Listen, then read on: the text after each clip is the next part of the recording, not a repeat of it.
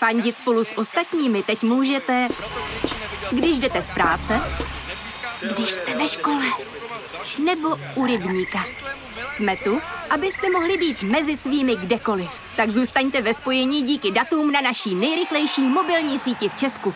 T-Mobile.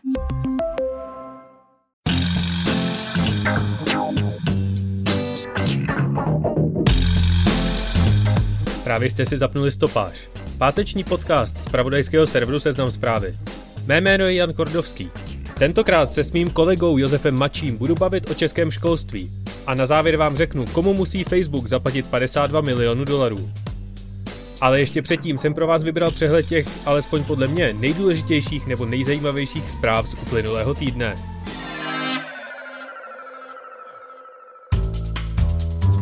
Opět jsme si připomněli, že ministrině financí Alena Schillerová neumí anglicky. Nezúčastnila se ani jednoho ze sedmi jednání o finanční pomoci členským státům Evropské unie. Ve svém oficiálním životopise má přitom angličtinu stále uvedenou jako jazyk, který ovládá.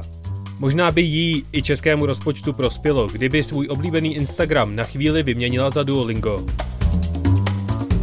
Tiskový mluvčí ruského prezidenta Vladimíra Putina Dmitrij Peskov byl v úterý hospitalizován s nákazou koronavirem.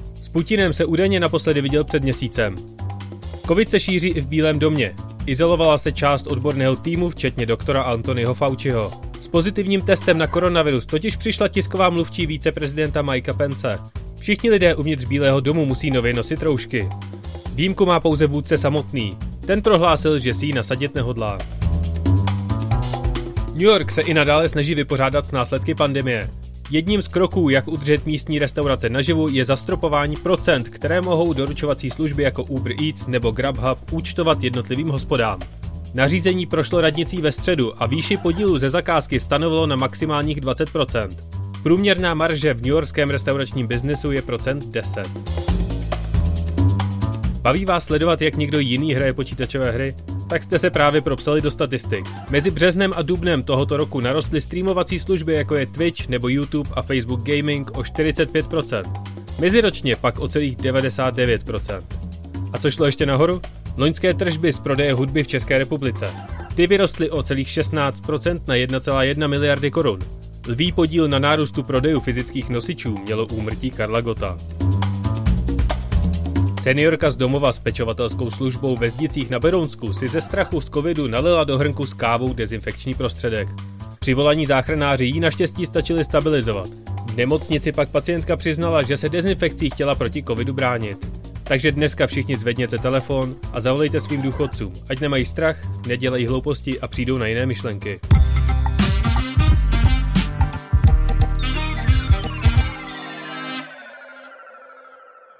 Tenhle týden jsem si do stopáže pozval našeho redaktora Josefa Mačího, abych se konečně zorientoval v tom, co všechno se vlastně děje v českém školství, jak se vypořádává s koronavirem a jestli je díky pandemii nějaká šance na restart a změnu v jednom z nejdůležitějších a přitom tak přehlížených rezortů. Ahoj Josefe. Ahoj.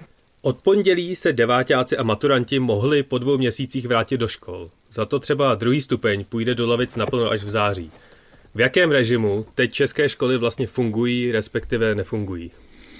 ten režim vypadá tak, že žáci vlastně se úplně v těch školách výjima maturantů, deváťáků, kteří se připravují na konkrétní zkoušku, příliš nepřipravují. Je to vlastně taková uh, hlídací spíš služba, i když ministr školství tohle úplně nemá rád, když se ho na to zeptáš, ale je to v podstatě tak, protože i on zase druhou, druhou větou dodává, že dominantní je pořád ta dálková výuka, takže je to spíš opravdu uh, takový způsob, jak uh, pohlídat děti na tom prvním stupni, aby rodiče mohli uh, do práce.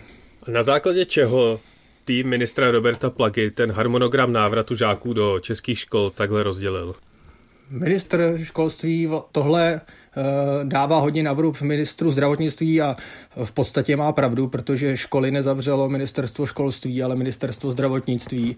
Takže ten plán vždycky vychází z takové té klasické, jak to vidíme pořád a nekonečně dokola debata epidemiologů o tom, co je možné, co není možné, kdy ob 14 dní a tak dále. Takže tohle z toho vychází. Samozřejmě ten, ten plán pro české školy je trošku zvláštní v tom, když si ho porovnáš s otevíráním podniků, že má máme otevřená teda obchodní centra, ale žáci se nemohou setkávat navzájem ve škole, takže se sejdou asi v tom obchodním centru všichni dohromady, pak se rozdělí na ty 15 členní skupiny a sejdou se v té škole. Takže tohle to samozřejmě, když si to člověk srovná, nedává úplně příliš smysl. Že se to ani ministrovi školství příliš nedaří vysvětlit, v čem je ten rozdíl, ani ministru zdravotnictví, ani panu Maďarovi z toho epidemiologického týmu, ale ano, o těch, o těch plánech rozhoduje hlavně ministerstvo zdravotnictví a ministerstvo školství se tam snaží nějak včlenit do nich. A jak to potom teda prakticky vypadá, pokud studenti do školy dobrovolně chodí? Chodí do třídy všechny děti, musí nosit roušky? Ten koncept je nastavený eh, na školní skupiny po 15 dětech nebo žácích, studentech. Eh, takže vlastně ty třídy, pokud si řekneme, že tam je třeba třída nad 20, 20 dětí, tak je rozdělená na nějaké dvě půlky. S každou je jiný učitel, s jednou ten třídní třeba v případě toho prvního stupně, který nastoupí od 25. května. Ta další má trošku smůlu, tam bude učit jiný učitel nebo vychovatel, asistent pedagoga. Nicméně v těch třídách to vypadá tak, že ty hlavice jsou samozřejmě od sebe, aby byl dodržen ten uh, metr a půl, dva metry odstup. Uh, každý sedí sám. Uh, roušky se musí nosit jenom ve společných prostorách. Ve, ve třídě se nosit nemusí tam zase to vychází samozřejmě z toho nařízení ministerstva zdravotnictví, které dává tu výjimku právě pro, pro třídy, kdy žáci v těch třídách prostě ty roušky mít nemusí, ale na chodbách ano, zase je to nějaké, nějaké nastavení mezi školstvím, rezortem a zdravotnictvím. A co dělají školy, které takové podmínky, jako je právě třeba učení v menších skupinách, nedokážou zajistit? Co s takovým kritériem by údajně mohla mít problém až třeba třetina základních škol? Tohle je pravda, on to zase vychází z nějakých průzkumu, nějaké analýzy, kterou si třeba dělala asociace ředitelů základních škol. Nicméně já třeba, když jsem se snažil dohledat některé školy, které by s tím mohly být problém, tak oni vlastně říkají, že nějak to zvládnou, nějak si poradí, eh, i když třeba to pro ně bude problém. Vím, že třeba některé eh, malotřídky na vesnických školách, eh, kde typicky je třeba jeden pedagog, jeden ředitel, takže dva pedagogové nebo, nebo tři dohromady učitelé eh, i třeba s asistentem, tak když se stane, že jeden z nich je v té rizikové skupině nebo dva eh, a nebudou se chtít vrátit do školy, tak samozřejmě ty, ta škola bude mít problém pro ty děti zajistit to vyučování nebo tu nějakou náhradu té výuky pak ale zase, co jsem se bavil s některými starosty, tak oni říkají, že, že tohle to zvládnou nějakým způsobem vyřešit, že zkrátka ty děti, které z té školy, která s tím má problém, by mohly rozdělit do dalších škol v tom městě nebo v tom okrese, kdyby vyloženě uh, rodiče chtěli, aby to dítě do té skupiny chodilo, ale ono to zase vypadá, že, že ten zájem o to bude takový, jako řekněme, asi 50% o ty školní skupiny, takže ono by to ve výsledku nějak mohlo mohlo výjít. A učitelé teď fungují podle dost komplikovaného ministerského manuálu, který se ale podle různých reportáží moc nedodržuje. Zajímavé je, že se od něj trochu distancuje i sám ministr a v rozhovoru na seznam zprávách řekl, že fungování ve škole je na individuální odpovědnosti žáků a kantorů. Proč se za tenhle dokument Plaga silněji nepostaví? No, nechci být úplným vykladačem Roberta Plagy, ministra školství, ale podle mě si zkrátka velmi dobře uvědomuje, že ten dokument nemá žádnou právní váhu. Teda výjima, výjima těch bodů, které jsou uh, nařízeními ministerstva zdravotnictví, třeba v případě těch roušek a toho nošení v těch společných prostorách, ale je to tak, je ten dokument je nevymahatelný, tím pádem ho školy ani v podstatě nemusí příliš dodržovat, musí se řídit těmi základními pravidly, i těmi základními pravidly, který eh, dává i ministerstvo zdravotnictví třeba teď v krizové situaci. Nicméně i v tom manuálu se píše, buďte venku, ale nesmíte chodit mimo areál. No, eh, pak teda, když jsme se na tom ptali Roberta Plagy v tom rozhovoru, tak on říká, vlastně mimo areál můžete, pokud tam bude třeba les a nebude to frekventovaný park vedle polikliniky. No tak je to spíš o tom, že ministerstvo školství dalo nějaký manuál, který si ono i dobře uvědomuje, že není právně vymahatelný, jsou tam spíš návody v tom, jak se chovat, jak eh, k tomu přistupovat celému tomu problému a je na školách, aby eh, řekněme rozumně v těch mezích, které tam jsou stanovené, fungovaly a myslím, že ani ministerstvo školství neočekává, že se bude doslova ten manuál dodržovat. Právě posloucháte Stopáž, která se dnes věnuje tomu, jak české školství a čeští rodiče zvládají koronarežim. Josefe, tahle vlna žáků se připravuje hlavně na jednotné přijímačky a maturity. Jak probíhá výuka samotná? Jsou nějaké předměty, které se třeba vůbec nevyučují?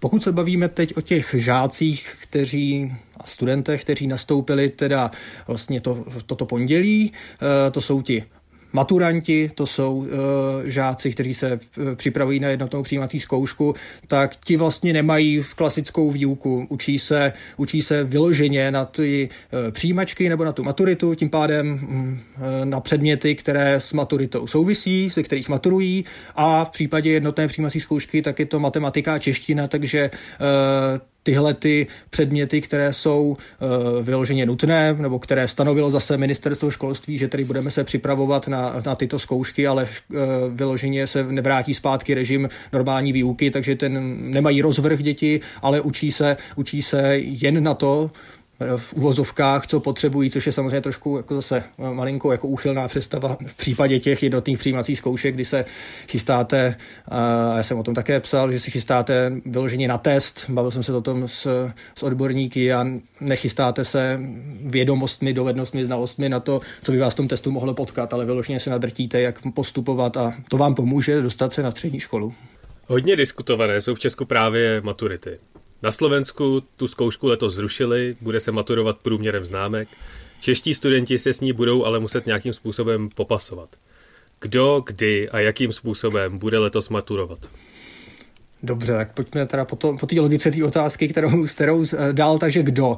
Ta už je zajímavá sama o sobě, budou maturovat všichni, takže k maturitě, jinak řečeno, budou připuštěni i ti, kteří by k ní jinak třeba připuštěni kvůli prospěchu nebyli, což je už samo o sobě, řekněme, trošku jako nespravedlivé a je to, je to eh, zase i eh, zapadá to trošku do té nespravedlnosti, nespravedlivosti téhleté, téhleté doby, kdy vlastně máme třeba na jednu stranu žáky připustně všechny k maturitě, na druhou stranu teda tu maturitou alespoň u nás musí projít. Eh, co se týče testů, tak ta státní maturita, didaktický test z matiky z francouzštiny a z angličtiny bude 1. června, potom didaktický test z českého jazyka německého, španělského, ruského, podle toho, co si vyberete, je 2. června, potom případně, kdo má volitelnou, volitelnou matematiku plus, tak ta je 3. června. Letos se nepíšou teda uh, slohy, uh, jak u češtiny, tak u angličtiny, ale probíhá potom už jenom vlastně po tomhletom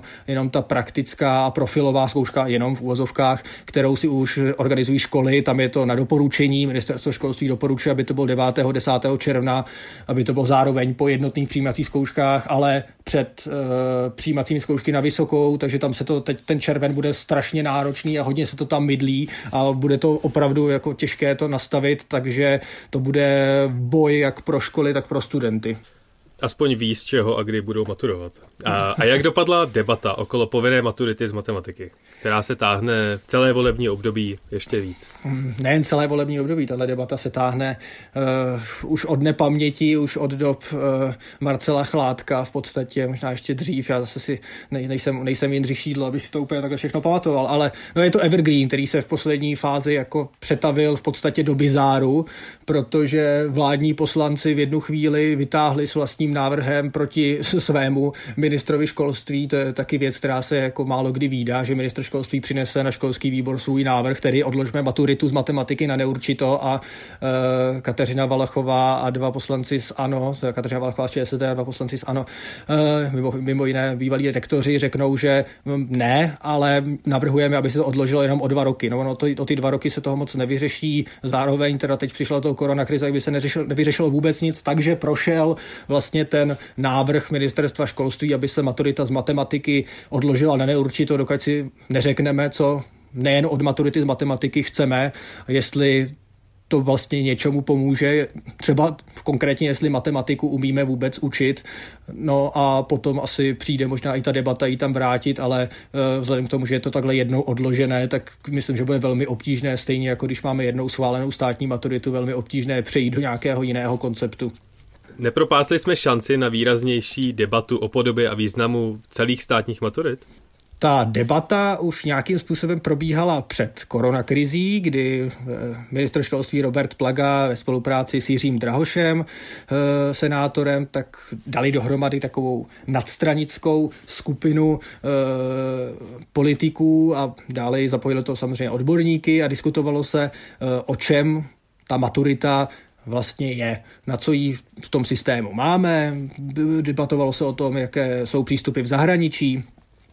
A, ale ten základní problém je, že třeba ministerstvo školství nemá vůbec definováno, co tou maturitou chce testovat. Jestli chce testovat, tedy jestli to je nějaký certifikát, tedy minimální hranice úspěchu máš, nemáš, eh, jestli to je teda tímhle tím způsobem, že všichni musí projít teda opravdu jako jednotným testem znalostí, pak ale nedává třeba smysl, aby tenhle ten jednotný test znalostí všichni skládali na konci eh, středoškolského vzdělání. To, tohle to můžou třeba gymnazisti zvládnout z prváku, v nějakém plovoucím formátu a takhle to i funguje. V některých zemích zahraničí naopak uh, učební obory třeba až na konci toho studia, logicky. Ale to, tím, že máme nastavenou tu maturitu takhle e, stejně, spravedlivě v úvozovkách e, a zároveň máme eh, pro každý jiný obor jinak vyučován, zároveň tedy říkáme, že chceme certifikát, na druhou stranu dostáváme známky z té maturity, což říká, že my ty studenty hodnotíme v celé paletě jejich znalostí, že nedostane jedničku, dvojku, trojku a tak dále, ne, že uděláš, neuděláš. Tím pádem tady vlastně si chcem asi na začátek vůbec říct, co od té maturity chceme, ale já bych se trošku té diskuze o maturitě obával, protože ona je opravdu jako nekonečná, takže a bere spíš čas na ty důležitější témata. Já bych to asi nechal, nechal být možná.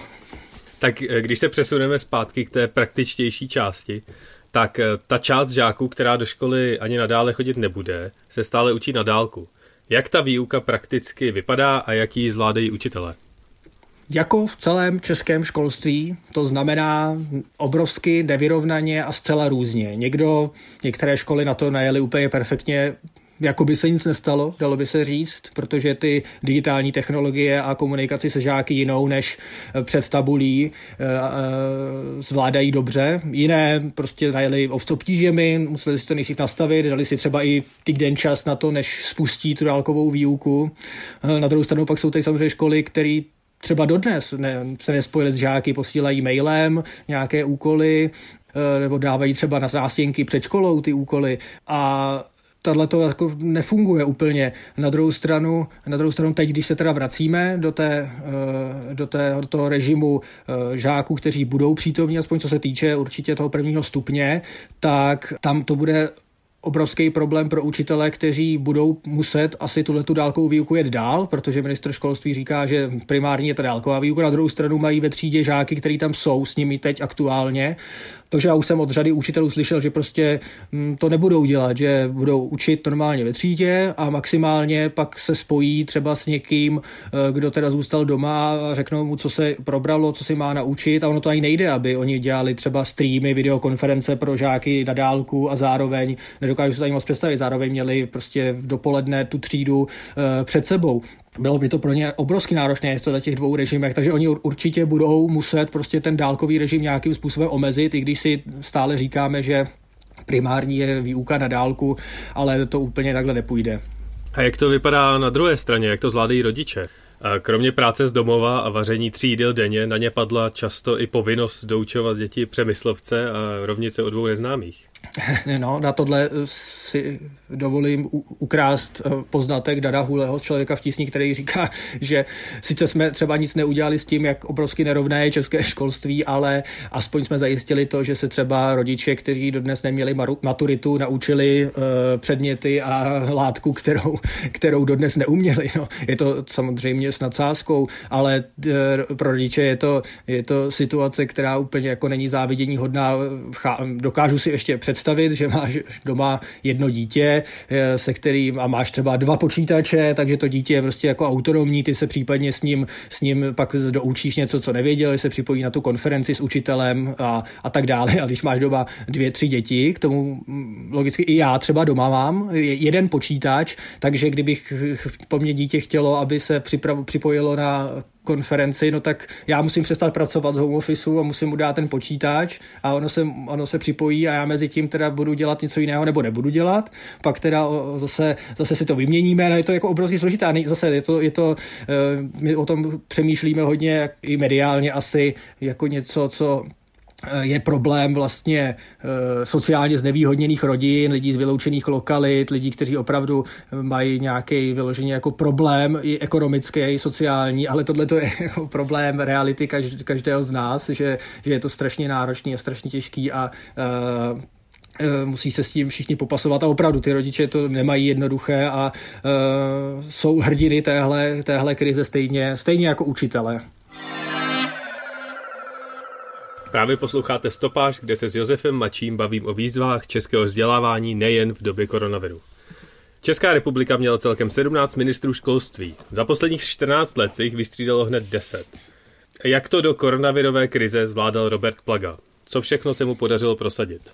A tomhle je trošku uh vtipný, že Roberta Plaky si odborná veřejnost vážila hlavně za to, že nechtěl nic prosadit, což je e, samozřejmě jako zvláštní, nicméně na ministerstvu školství se za poslední roky vystřídalo tolik e, ministrů, kteří si chtěli vystavět svůj pomník, že je vlastně jeden člověk, který nechce úplně nic zásadního prosadit, je vítězství, protože tady jenom namátkou Kateřina Valachová a inkluze. E, za ní běhali teda po ministerstvu školství za kuklenci, tak to taky nebylo nic moc, potom teda předtím Josef Dobeš, státní maturita, Marcel Chládek, povinná maturita z matematiky. Každý chtěl něco prosadit, Robert Plaga dal trochu klidu do toho rezortu, což ten rezort opravdu potřeboval, za to si ho odborníci velmi vážili. Prosadil, abych mu nekřivdil třeba reformu regionálního financování, která doznala jako velké kritiky, nicméně se ukázalo, od ledna se na ní najelo, že to možná takový problém nebude. Na druhou stranu zase přišla korona krize, takže úplně nevíme, protože všechny témata šly, šly samozřejmě do kytek, eh, ale ne, nebyl to určitě takový, takový obrovský problém jako, jako třeba inkluze když si to vezmeme zjednodušeně. No takže jako Robert Zaplaky si mm, hodně odborníků vážil, nicméně třeba právě ta koronakrize uh, úplně mu nepřidala, protože minister školství je takové schované, uh, ministr, ministr úplně podle mě nezvládá tu komunikaci ani s tím, ani s tím vlastně prostředím, takže tady mu trošku ta koronakrize uškodila, ačkoliv předtím si myslím, že celkem, celkem eh, ho většina odborné veřejnosti podporovala. Ono to povzdálí vypadalo, že se na Roberta Plagu nějak zapomnělo, a to včetně premiéra Andreje Babiše. Jak se s tím ministr školství s jeho pozdějším nástupem na korona scénu vyrovnal? No, na tom je zase trošku jako si dovolím jeden, jednu vtipnou poznámku, že na Roberta Plagu se zapomnělo už daleko dříve. On třeba pamatuju si, že eh, Andrej Babiš v jednom čau lidi na něj zapomněl taky, když říkal, že má vládu odborníků, což demonstroval tím, že ve vládě jeho odborníků, eh, kde je devět eh, ministrů, v té době vlastně osm jenom, ale to je jedno, tak je jenom jeden straník. A dal pozdravy Robertu Brabcovi, ministru životního prostředí, nicméně zapomněl, že Robert Plaga je taky v ANO, takže tam má dva straníky. No, tak to je jenom taková pro ilustraci, že na Roberta Plagu se teda patrně zapomnělo už předtím, ale ono to bylo trošku e, zajímavější i v tu chvíli, kdy se zavíraly školy, protože na tom jednání vlády, které, která školy uzavřela, ani ministr školství nebyl přizván. Pak se třeba zjistilo, že vláda zapomněla zavřít základní umělecké školy, takže to je, to je trošku jako ten problém na to, když, když do toho rozhodování toho ministra školství nezapojujete. No a Robert Plaga k tomu přistoupil, takže to lidově teď teď kope od sebe, takže všechny, všechny nařízení, která, která nebo nařízení, všechny doporučení třeba ministr školství dává, nebo na jakékoliv tiskové konference, jak si můžete všimnout všichni, že, že říká, že vždycky je to na, eh, na ministerstvu zdravotnictví, že tohle je po diskuzi s ministerstvem zdravotnictví a že školy rozvolňuje ministerstvo zdravotnictví, mateřské školy otevírají zřizovatele, že tohle jako nic není vlastně na ministerstvu školství. On má v podstatě pravdu, ono ministerstvo školství moc, moc tý uh, přímý, uh, přímý možnosti vstupovat do toho, do toho prostředí, teď zvlášť nějaký krizi nemá. Nicméně je, je to trošku jako zvláštní, že když, když mluvíte s ministerským, ministrem školství nebo mm, a s ním chcete diskutovat, on říká, že všechno je jako na ministerstvu zdravotnictví, tak to je samozřejmě to, trošku jako zvláštní, ale pochopitelné vzhledem k tomu, jak se k ministrovi vlastně ta vláda od počátku chová, že vlastně na druhé koleji a jenom vysvětluje a dává to, dává to do nějakého rámce už od dob třeba internetu do škol se mluví o digitalizaci a modernizaci školství. Pomůže celá tahle eskapáda k tomu, aby se české vzdělávání nějak radikálně změnilo? Dá se z ní něco pozitivního vytěžit? Tady zkusím vykrát zase někoho jiného, s kterým jsem se o tom bavil, a to je Dan Pražák, učitel, který říkal, že tady se za pár týdnů možná udělala víc a udělalo víc, než za celou dobu trvání té pětiletky strategie digitálního vzdělávání, což je pravda, protože na papíře, podle papíru bychom už měli mít školy plně digitalizované a mělo by to tam všechno fungovat tak, že můžete v podstatě ze dne na den přejít právě na tu dálkovou výuku, což se ukázalo, že tak funguje jenom u některých škol. A Myslím si, že tohle je jedna z věcí, která by se skutečně jako mohla tou koronakrizí ve školách změnit. E, nejen, že teda teď na to školy museli přistoupit, zase neříkám, že všechny, ale dokázali s tím pracovat, všechna čest tomu, jak se s tím poprali bez nějaké vyloženě podpory, metodiky toho, jak se mají chovat, že to skutečně bylo na každém, na každé škole, na každém učiteli. A opravdu si myslím, jako jsem v tomhle pozitivní, že řadu z těch věcí si školy přenesou i do toho 1. září, do dalšího školního roku, nehledě na to, že my vůbec nevíme, co přijde na podzim, jestli zase nebudou uzavřené školy, takže oni ty školy si to musí nějakým způsobem udržovat, eh, až přijde nějaká druhá, třetí vlna eh, uzavírání nákazy a tak, tak si to musí udržovat tak, aby to mohli jenom zase otevřít, eh, řekněme, ze spíže a zase to použít, ale já bych byl rád a myslím, že to taky už učitelé budou dělat i školy, že se to zase jako do nějakého sklepa neuklidí a že se to bude používat ty nástroje v normální výuce a třeba to i pomůže i nastartovat trošku e, i změnu třeba toho obsahu výuky nebo i změnu, změnu vůbec přístupu učitelů k žákům a že to by to mohlo být takový opravdu jako velký, velmi pozitivní aspekt té e, velmi problematické situace. Podařilo se téhle krizi odhalit nějaké další problémy a výzvy českého školství? Řekl bych, že se spíš poukázalo na to, co už víme, tedy že máme systém, který je obrovsky nevyrovnaný. To znamená, že je tady, jsou tady vynikající školy, jsou tady ale taky zbytkové školy, jsou tady segregované romské školy, jsou tady, uh, jsou tady pak zase nějak, nějaký šedý průměr škol, který nevybočuje.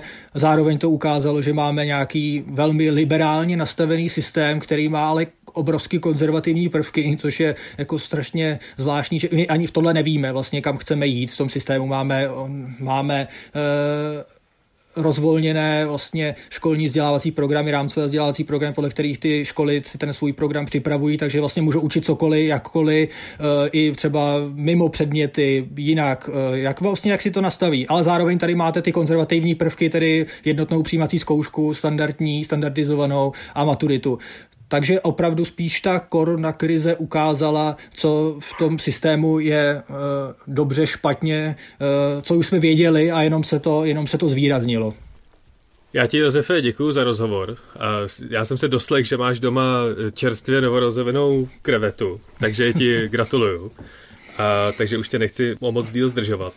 O čem budeš na seznam zprávách mezi uspáváním psát dál? Děkuju, děkuju za, za přání, je to fakt malá taková pekelnice. E, já se budu logicky věnovat školství zase dál. Teď bude teda ten se hodně ostře sledovaný nástup dětí do škol, přijdou maturity, přijímačky, takže to bude všechno, co spolu, co sebou přinese spoustu dalších věcí, které budeme sledovat. A já samozřejmě se studenty soucítím, protože akorát finišu diplomku a možná, možná mě i čekají státnice, tímto pozdravu svého vedoucího práce Václava Moravce a snad se tam dokopu, ale takže i, i z tohohle pohledu se studenty soucítím v této těžké době, protože je to opravdu obrovský náročný a my to budeme samozřejmě a já konkrétně dál sledovat. A kde tě můžou posluchači, kromě tvých článků na seznam zprávách, sledovat jinde? Nejčastěji asi, asi na Twitteru, tam si myslím, že se můžeme setkat, můžou mě tam i oslovit, takže Josef Mačí Twitter stále jede a je stále aktivní, takže i tam můžete posílat případně své návrhy a zajímavosti, nebo mě tam můžete kritizovat, což je častější, ať mi to nechodí všechno do mailu, protože pak já to musím promazávat a na tom Twitteru je to takový čistší přece jenom. Já ti Josefe moc děkuju. Doufám, že se brzo zase uvidíme na Smíchově a měj se hezky, užij si víkend. Taky děkuju. Ahoj.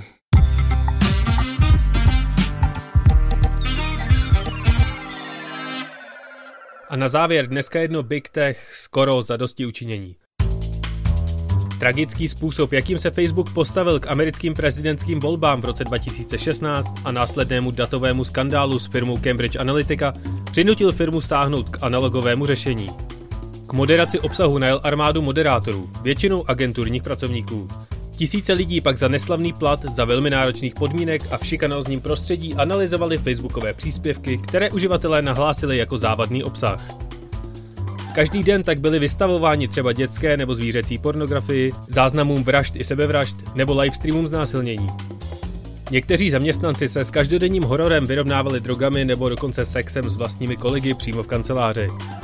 V září 2018 jedna z moderátorek zažalovala Facebook s tím, že jí byla diagnostikována posttraumatická stresová porucha. Stav, který je obvyklý u válečných veteránů, záchranářů nebo obětí znásilnění. Postupně se k žalbě přidala i řada dalších zaměstnanců a tento týden se u floridského soudu podařilo Facebook donutit k uznání chyby na své straně a mimosoudnímu vyrovnání v celkové výši 52 milionů dolarů. To je částka, která zní sice astronomicky, ale na jednoho moderátora ve finále může připadnout pouhých tisíc dolarů. Facebook se zároveň zavázal k úpravě pracovních podmínek pro současné pracovníky. Automaticky přehrávaná videa budou bez zvuku. Většina jich dostane černobílý filtr a každý zaměstnanec bude mít možnost jednou týdně hovořit s psychologem.